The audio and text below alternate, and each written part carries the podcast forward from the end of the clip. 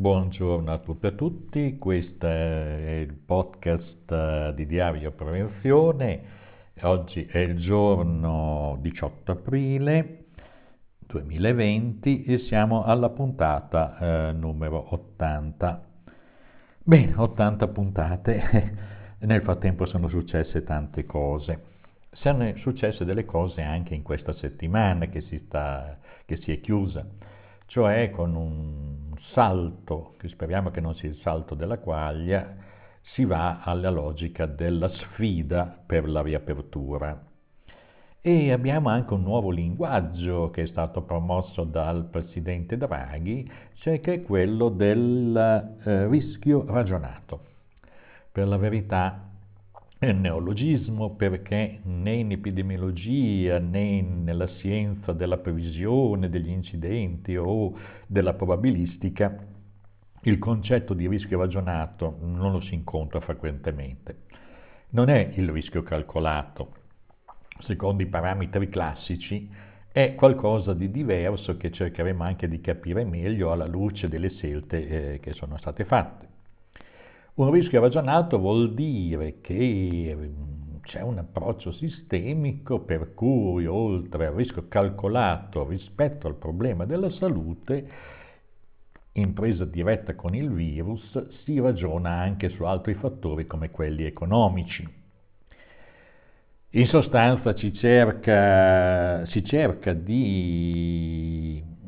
mitigare quelli che erano gli effetti delle chiusure con degli indicatori che derivano dalle valutazioni di convenienza economica e sociale, soprattutto di tollerabilità sociale rispetto alle chiusure. Il che non vuol dire che queste aperture avvengono in sicurezza, è meglio che non ci raccontiamo delle balle, tant'è che lo stesso Presidente del Consiglio dice che bisogna eh, fare affidamento sui comportamenti responsabili dei cittadini. Come vedete, siamo già a un altro punto, un'altra dislocazione dei ragionamenti, cioè si afferma nei fatti tra le righe che questa apertura è, come dicono poi i virologi come Galli ed altri, che questa copertura avviene in condizioni di, eh, non di sicurezza, anzi con, della, insomma, con degli spazi di aleatorietà perché eh, effettivamente sono ancora, come dice il professor Galli, ci sono ancora molti positivi inconsapevoli, molti diffusori inconsapevoli in giro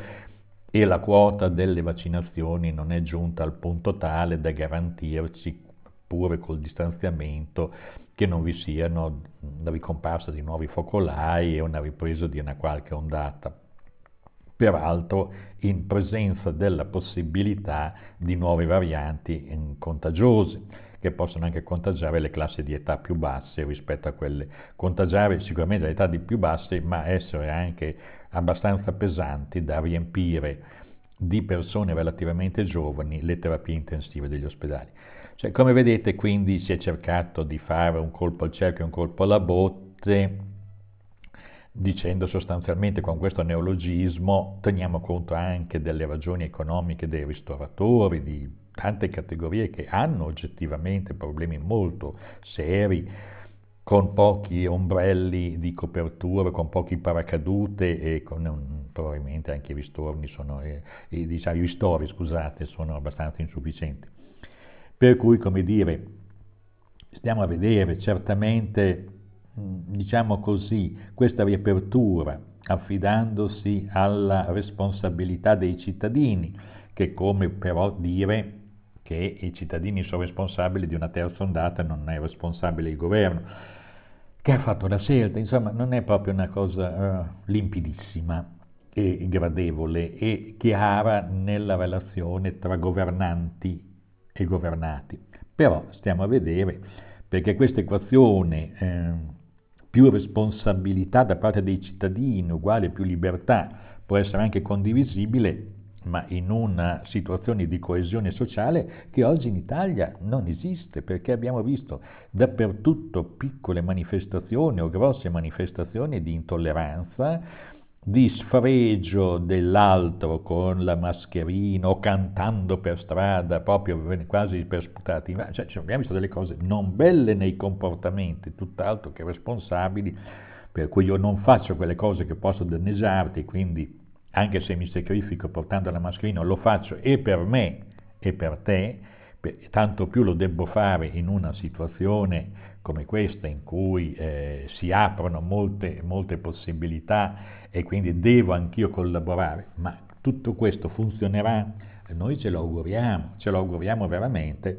perché queste saranno settimane di dura prova e anche di rischio di giocarci l'estate, come dice qualcuno.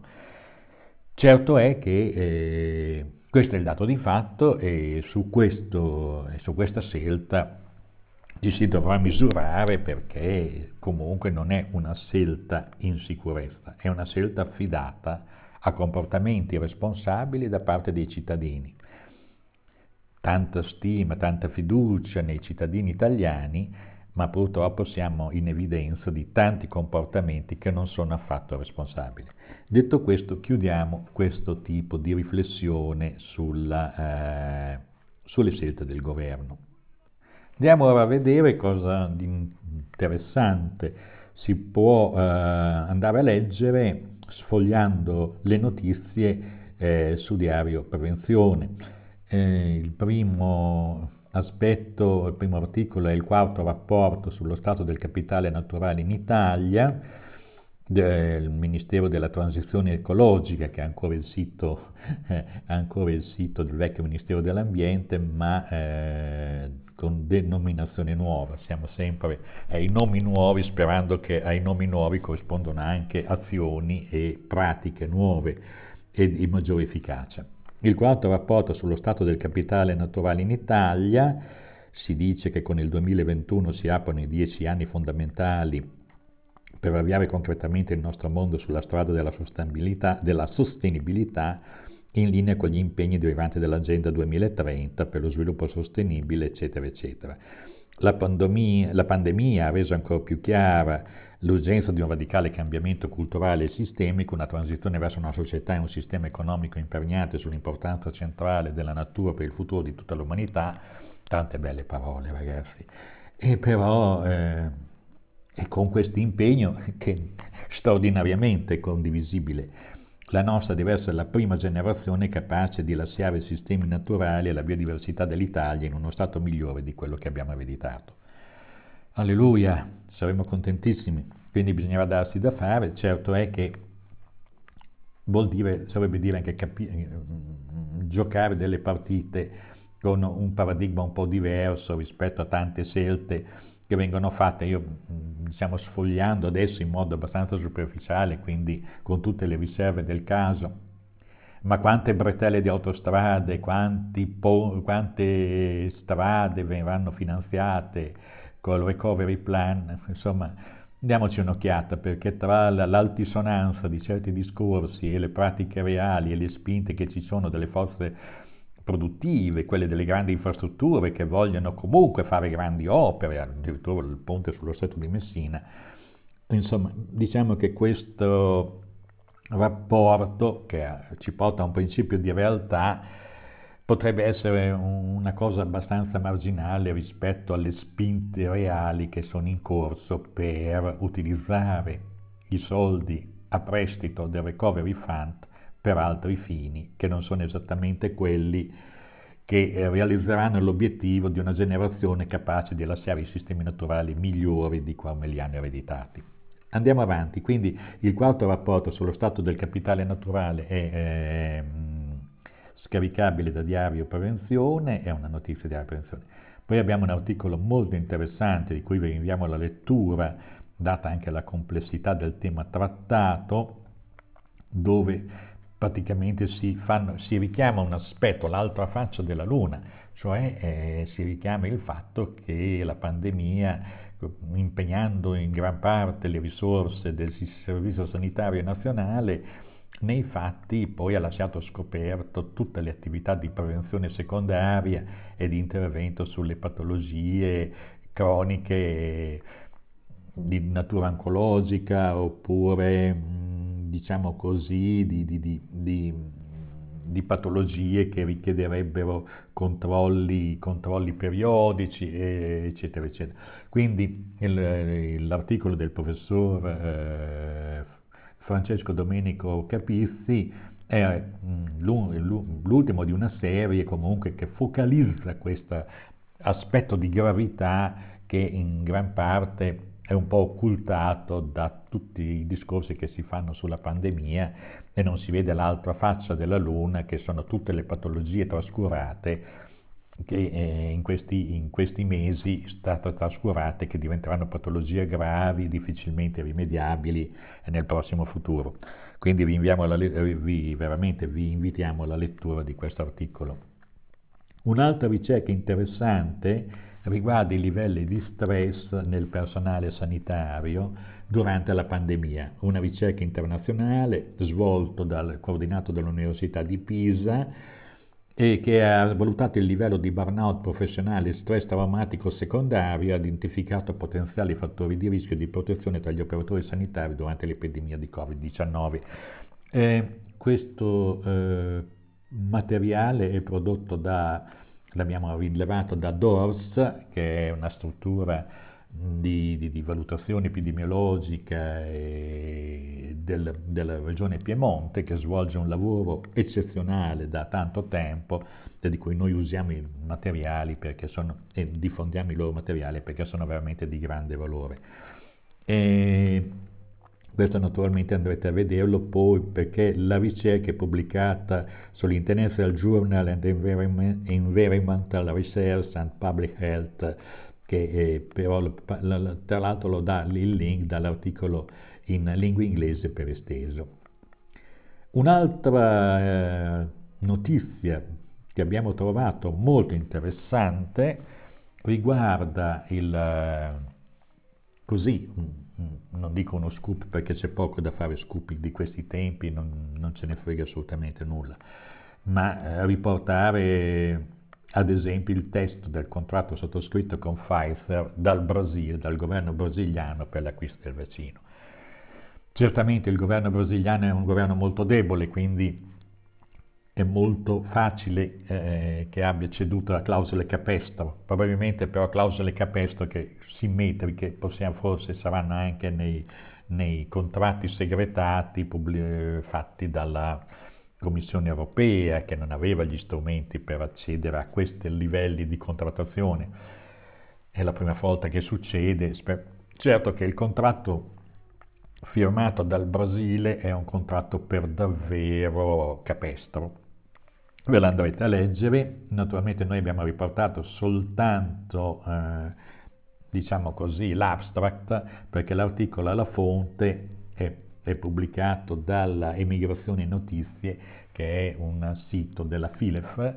cioè degli italiani all'estero, quindi che riporta molte notizie importanti che mh, conviene seguire perché mh, comunque hanno spesso documentazioni di, eh, molto rilevanti. Eh, poi ci sono dei, diciamo così, documenti di servizio che li citiamo soltanto al volo, tipo Ministero della Salute, indicazioni per la remissione in servizio dei lavoratori dopo l'assenza per malattia Covid-19 correlata. Oppure il, bel, il numero, sempre interessante, anche se con un'angolazione molto, diciamo così, precisa, ideologica, che è quella di lavoro e salute, che porta sempre comunque dei, degli stimoli straordinariamente interessanti in un'epoca un po' di encefalogramma piatto,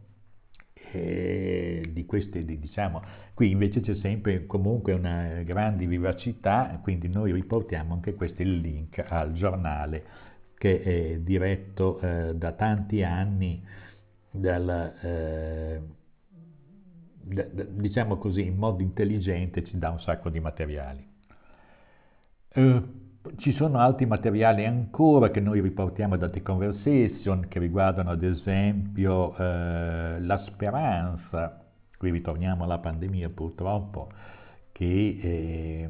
l'estate rallenterà la diffusione di Covid-19. Ah, fantastico, saremo tutti contenti, speriamo che sia così. questo è un articolo di un lettore di scienze matematiche dell'Università di Liverpool riportato da The Conversation. Noi pubblichiamo in, uh, in uh, Creative Commons, in licenza Creative Commons, questo articolo eh, in lingua originale, poi naturalmente affianchiamo di nostra iniziativa una traduzione di lunghi articoli, quindi che facciamo in automatico con Google Translator, però col beneficio di inventario, perché a volte Google, Transla- Google Translator piglia anche qualche cantonata, cerchiamo di rivederle, ma in sostanza fate sempre riferimento all'articolo in lingua, in lingua nativa inglese, perché quello è l'originale che ci è consentito pubblicare. La, la, traduzione è una cosa in più che facciamo noi per facilitare la diffusione eh, dei contenuti dell'articolo. Eh, vediamo ancora, eh, abbiamo ormai sui 15 minuti, abbiamo ancora 3-4 minuti perché non vorremmo farlo più lungo.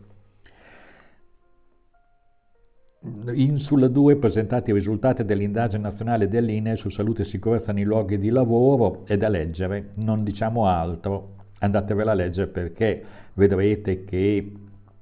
il coinvolgimento di un campione rappresentativo della forza lavoro di 8.000 lavoratori, 1.000 datori di lavoro, si è cercato di capire come sono state attuate le misure, quali problemi ci sono stati. È una ricerca che va letta attentamente perché dà molti spunti sicuramente eh, per tutti quelli che operano nel campo della gestione della sicurezza nei luoghi di lavoro. Poi naturalmente abbiamo molte altre cose mm, che voi andrete a vedere Certamente eh, un, l'ultimo articolo che citiamo è del 10 aprile,